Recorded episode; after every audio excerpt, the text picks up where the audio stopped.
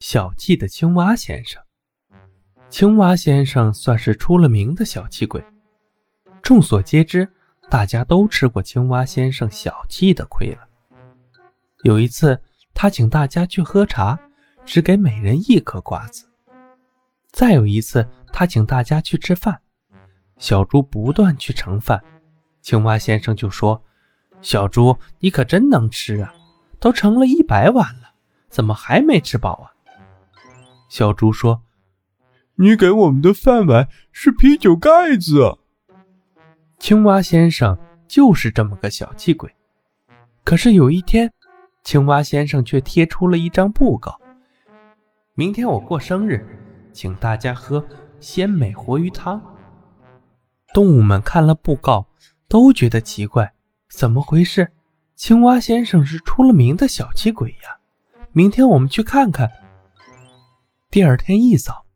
大家都来了，因为不是白白来喝青蛙先生的汤，所以大家带来了很多礼物送给青蛙先生。大家说：“祝你生日快乐，青蛙先生。”青蛙先生收了礼物，就高兴地和大家说话。他说呀说的，一直快说到中午了，也不停下来。大家实在饿了，就问。鲜美活鱼汤在哪儿呢？青蛙先生说：“我拿一点佐料，马上带你们去喝。”他飞快地跑进厨房里，拿了一点点油和盐，然后说：“大家跟我来吧。”大家想，奇怪，他的汤怎么到外面去做？大家跟他来到了池塘边。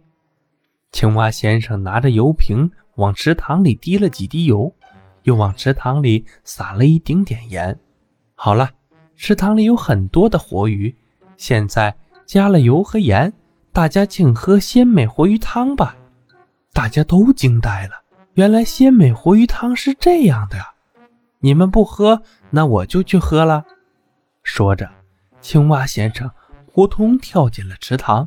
看，青蛙先生就是这样一个小气鬼。